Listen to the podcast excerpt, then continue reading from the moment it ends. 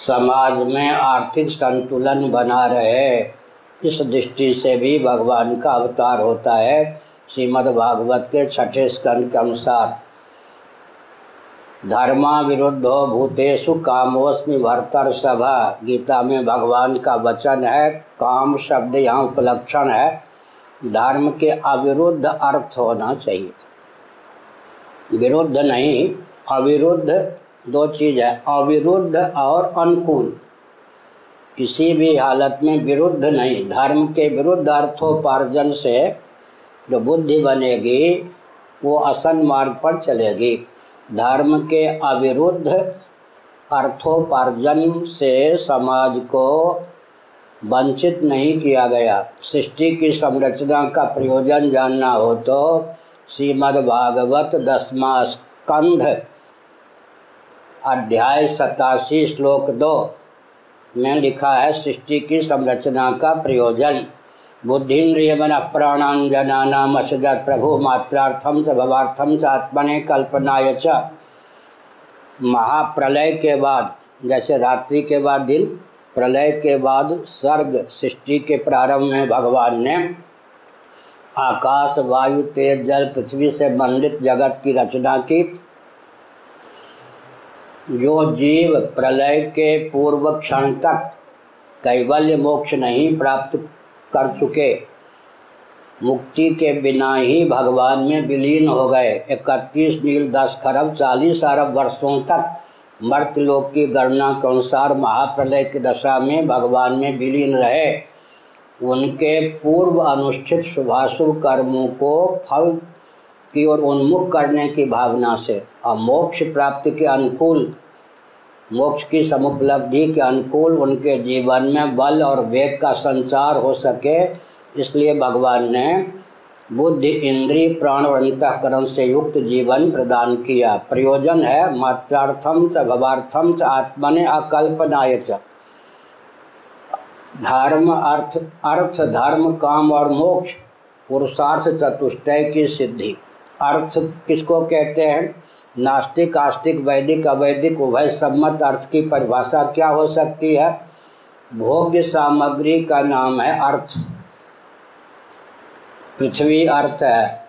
अंग्रेज़ी वाले पृथ्वी को अर्थ ही कहते हैं। है ये श्री सूक्तम के अनुसार। पृथ्वी अर्थ है, जल अर्थ है, तेज अर्थ है, वायु अर्थ है, आकाश अर्थ। जो भी भोग्य सामग्री है, उसका नाम है अर्थ। वो भोग्य सामग्री को संचित करने की जो शास्त्र सम्मत प्रशस्त विधा है और संचित हो जाने पर उपभोग की जो प्रशस्त विधा है, जिससे जीवन यापन हो सके और जीवन में वह बल और वेग का संचार हो सके, कि जीव, जीवन धन जगदीश्वर की ओर उन्मुख हो सके, उस विधा प्रोसेस या मेथड का नाम धर्म है। और विषय विषयोपभोग की सामग्री के सेवन से जो आह्लाद उत्पन्न होता है, प्रिय मोद, प्रमोद जिसको तैतृय उपनिषद के अनुसार कहते हैं, उसका नाम है काम। प्यासा व्यक्ति जब पानी पीता है, तब तीन फलों की उसे प्राप्ति होती है। अलग प्रयास नहीं करना पड़ता। प्यास की निवृत्ति देहेंद्रीय प्राणांतकरण में पुष्टि, बल का संसार और तृप्ति। भूखा व्यक्ति जब भोजन करता है तो केवल भोजन करना है उसे। अलग अलग तीन फलों की प्राप्ति के लिए साधन नहीं करना है। भोजन के फल क्या है? इच्छित भोजन, अभीष्ट भोजन मिल गया तो भूख की निवृत्ति देहेंद्रीय प्राणांतकरण में पुष्टि या बल का आधान, और अंत में तृप्ति। भोजन का परम फल है तृप्ति। वो जो तृप्ति है उसी का नाम काम है।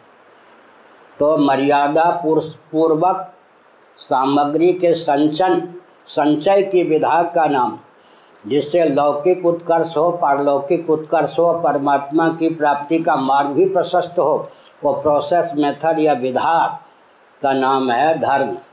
इसीलिए अर्थ की उपेक्षा कर देंगे तो जीवन यापन भी नहीं होगा। जब जल भी अर्थ है है या नहीं? भोजन भी अर्थ है, वायु भी अर्थ है जिन तत्वों से हमारा शरीर बना है, उन्हीं तत्वों से शरीर का पोषण होता है।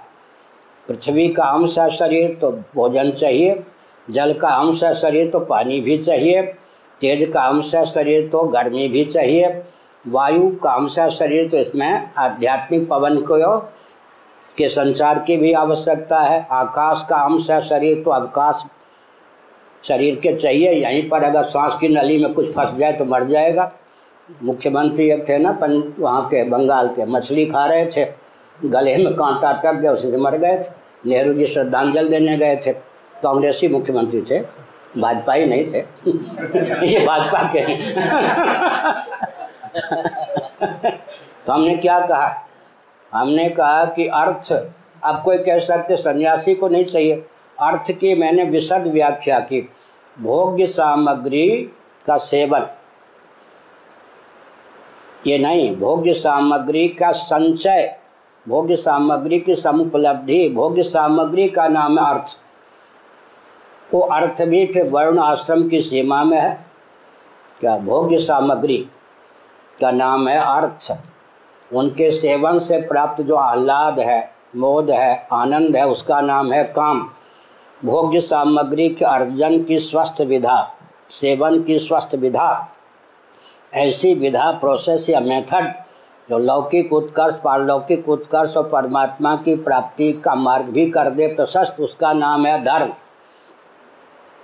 और जीविका जीवन के लिए है। जीविका का नाम है अर्थ। जीविका जीवन के लिए है। जीवन जीविका के लिए नहीं है। जीवन है जीवन धन, जगदीश्वर की प्राप्ति के लिए। और जगदीश्वर की प्राप्ति हो गई तो ये मोक्ष हो गया। इसका अर्थ क्या हुआ? थोड़ी ऐसा सुनिए, श्रीमद् भागवत के ग्यारहवें स्कंद के तेईसवें अध्याय के अनुसार, पंद्रह अनर्थों के चपेट से कदाचित कोई अर्थ को मुक्त कर सके, तब तो उसका नाम अर्थ है, नहीं तो अनर्थ है। भारत के वित्त मंत्री नए बने हैं, उनको समझने की आवश्यकता है। अर्थ मंत्री, वित्त मंत्री। पंद्रह अनर्थों के चपेट से कदाचित कोई अर्थ को मुक्त कर सके, तब तो अर्थ का नाम अर्थ है, नहीं तो अर्थ का नाम अनर्थ है। उसमें पहला है द्यूत, जुआ, साटरी, लाट, लट के लाटरी, सट्टा। सट्टा और लाटरी, ये द्यूत है। कौन सा प्रांत है जो उनके बिना चलता हो? अनर्थ के हेतु को ही आजकल अर्थ का प्रोसेस माध्यम मान रखा है। द्यूत मध्य नशीली वस्तु का सेवन, या अनर्थ में हेतु है, अर्थ में नहीं। होर स्पृहा जितने व्यापारी होते, आपस में होर रखते, आपको छोड़कर डॉक्टर भी आपस में होर रखते। होर स्पृहा हाँ हो स्पृहा लॉकडाउन। इस प्रकार से पंद्रह अनर्थों के चपेट से कदाचित कोई अर्थ को मुक्त कर सके तो अर्थ का उपयोग सार्थक जीवन में होता है, नहीं तो अर्थ के नाम पर अनर्थ पलता है। अंत में अर्थ की परिभाषा क्या है? मेरा एक ग्रंथ है हिंदी में, विकास विमर्श। उसमें हमने धर्म, अर्थ, काम, मोक्ष, इन सब की व्यापक व्याख्या की है। परम अर्थ परमात्मा की जो भी अभिव्यक्ति है, उसका नाम है अर्थ, जिसके उपयोग से, प्रयोग से परम अर्थ परमात्मा तक जीवन की गति हो सके, उसका नाम है अर्थ। नहीं तो अर्थ के नाम पर सब कुछ है अनर्थ।